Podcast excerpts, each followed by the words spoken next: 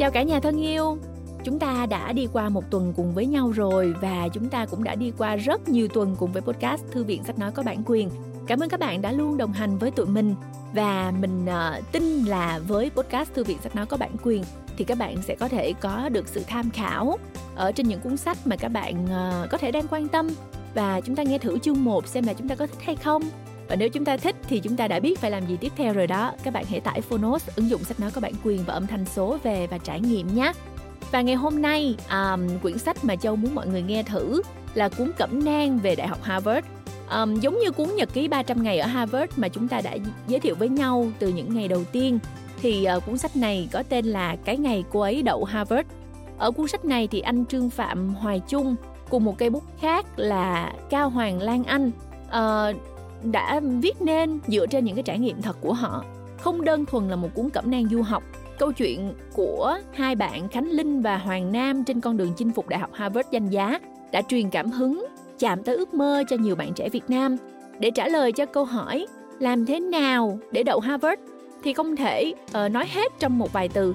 Do vậy hai tác giả đã gửi những chia sẻ của mình vào cuốn sách này hy vọng cuốn sách cái ngày cô ấy đậu Harvard sẽ giúp cho bạn sớm có định hướng đúng đắn để chinh phục trường đại học hàng đầu xứ cờ hoa này cũng như là chinh phục những cái nền giáo dục tân tiến ở trên thế giới để có thể phát triển toàn diện bản thân cũng như là có những trải nghiệm cực kỳ thú vị trên hành trình của mình. Dạ rồi, bây giờ là chúng ta sẽ phải à, tạm thời chia tay nhau. Chào mời các bạn nghe sách và hẹn gặp lại các bạn trong podcast lần sau nhé.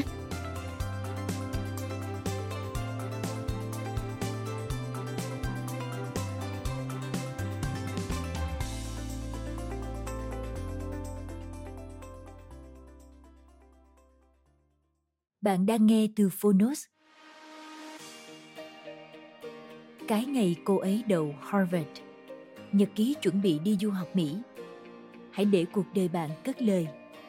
Tác giả Trương Phạm Hoài Trung và Cao Hoàng Lan Anh. Độc quyền tại Phonos. Phiên bản sách nói được chuyển thể từ sách in theo hợp tác bản quyền giữa Phonos và công ty cổ phần sách Thái Hà.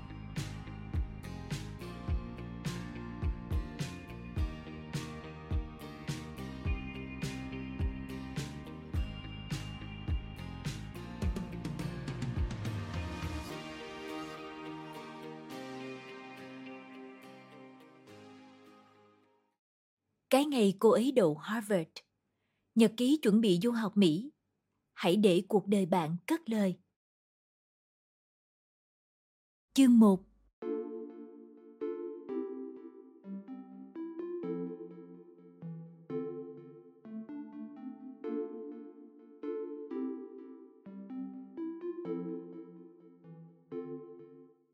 Ngày cá tháng tư năm ấy, cô bé 18 tuổi Khánh Linh dậy thật sớm và đếm theo từng tiếng tích tắc của chiếc đồng hồ treo tường. Ngoài kia, thành phố vẫn còn im ắng lắm. Thi thoảng có tiếng rồ máy của một vài chiếc xe chở hàng ra chợ. Thời khắc đến rồi. Linh ngồi dậy, bật ngay máy tính lên và đếm ngược. Bức thư điện tử mới nhất đã nằm trong hộp thư đến. Ước mơ của hàng vạn bạn trẻ khắp nơi trên thế giới đang quá cận kề. Linh tưởng tượng trong đầu cảnh họ cùng nhau làm đúng một thao tác, nhưng vài giây sau, chỉ có 4,6% là vỡ òa như ngày hội sau bao ngày tháng căng thẳng đợi chờ. Đậu Harvard rồi, học bổng toàn phân. Nhưng Linh không hét lớn, không nhảy cẩn lên sung sướng, mà chỉ từ tốn mở quyển sổ tay nhỏ làm bằng chất liệu tái chế của nhà máy do chính Linh xây dựng. Linh nhoẻn miệng cười, nhìn cái danh sách 10 mục tiêu cần thực hiện trong cuộc đời mình và hất nhẹ cây bút, đánh dấu hoàn tất việc thứ tư. Mục tiêu thứ năm đơn giản là tốt nghiệp Harvard. Mục tiêu thứ sáu là tìm công việc tốt ở Mỹ. Mục tiêu thứ bảy là cưới Hoàng Nam.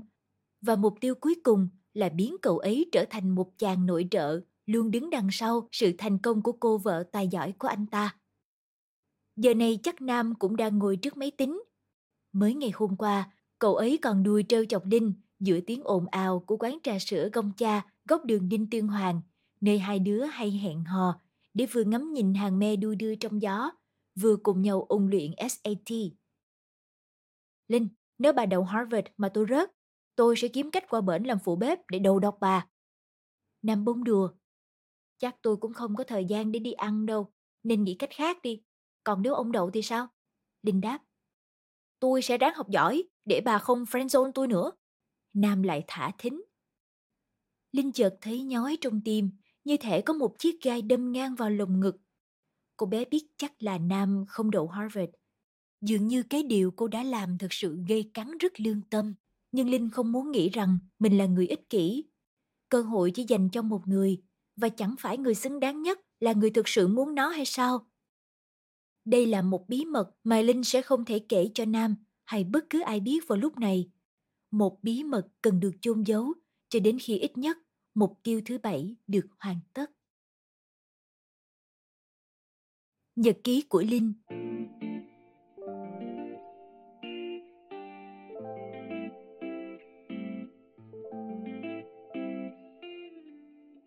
Cá tính của bạn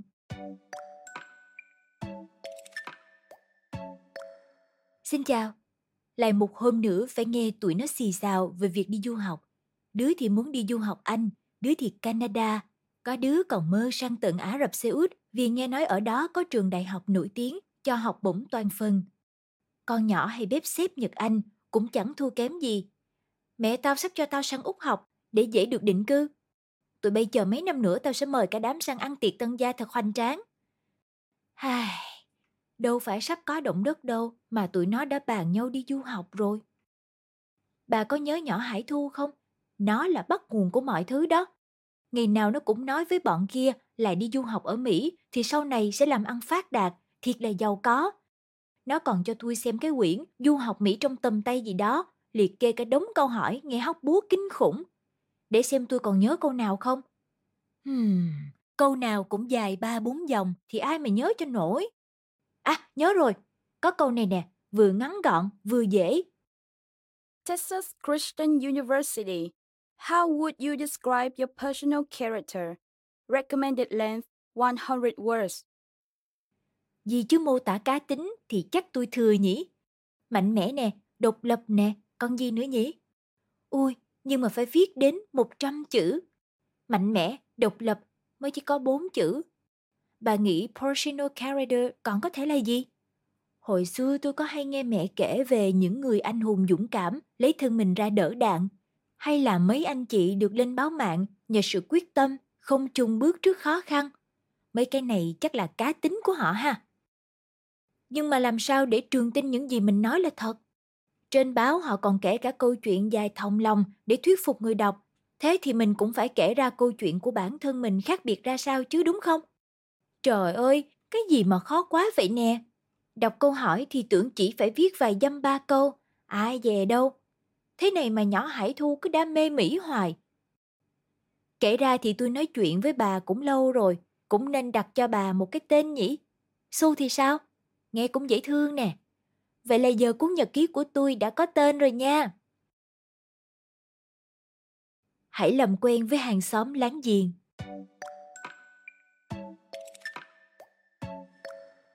Chào Su, hôm nay là lần đầu tiên tôi được giáo dục về du học Mỹ đó.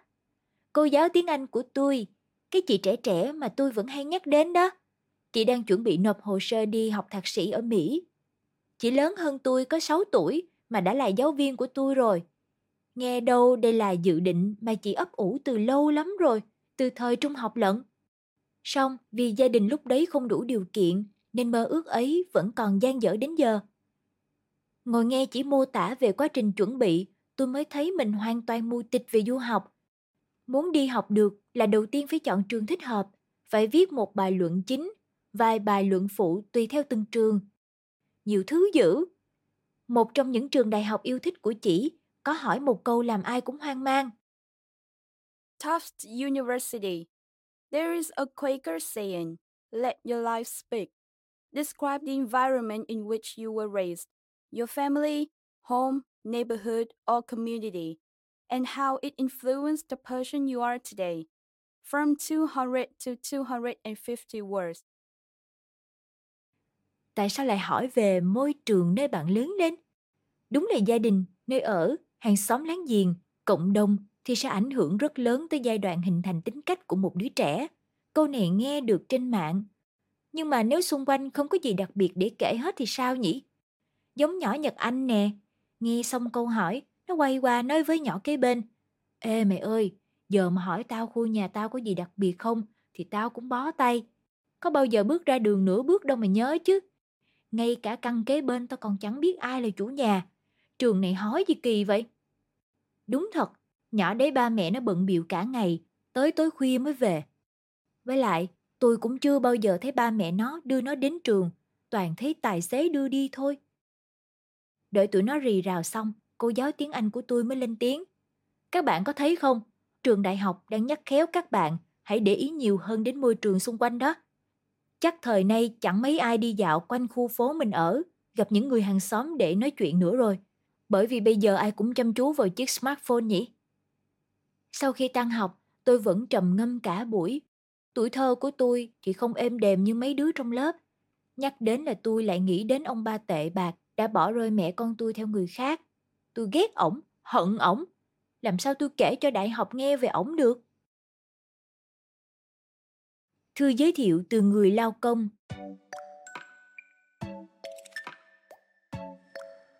Chào Su, hôm nay mệt thật. Người tôi rã rồi, đầu thì quay lòng vòng nãy giờ. Chắc tại hôm nay ở trường học nhiều quá. Tuần nào cũng vậy, cứ thứ tư là tôi phải học cả ngày, không một tiết trống. Đã thế lại còn toàn môn nặng, nào là toán, nào là văn, hóa, vân vân. Lớp tôi còn trúng bà Trang, nổi tiếng dữ tợn và sát thủ nhất trường này. Xui gì xui dữ vậy Linh ơi. Có lần nhỏ Hải Thu bị phạt dọn dẹp cả phòng thí nghiệm hóa vì tội làm việc riêng trong giờ học. Chắc lại đọc mấy cuốn ngôn tình của cố mạng. Chiều nay tôi ở nhà có một mình hà. Đang hào hứng mong về nhà được ăn món gì đó, thì chiều nay mẹ lại về muộn.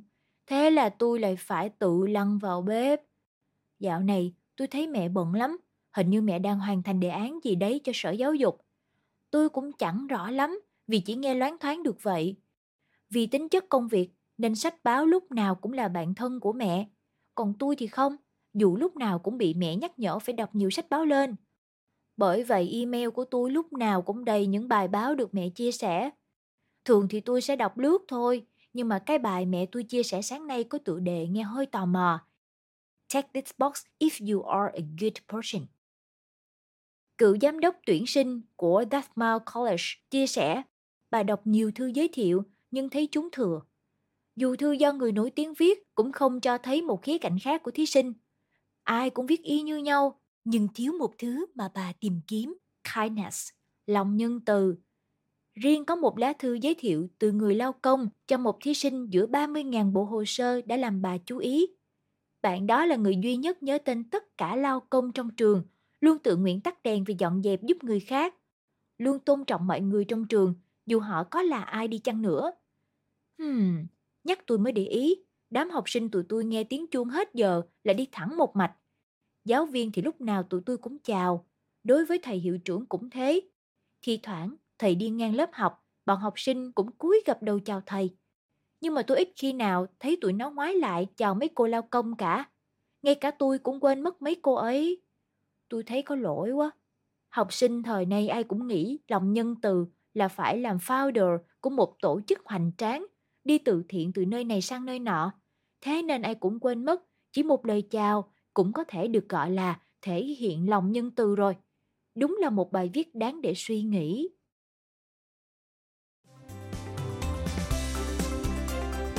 Cảm ơn bạn đã lắng nghe podcast Thư viện Sách Nói. Tải ngay ứng dụng Phonos để nghe trọn vẹn sách nói của kỳ này bạn nhé. Hẹn gặp lại bạn trong các podcast sau.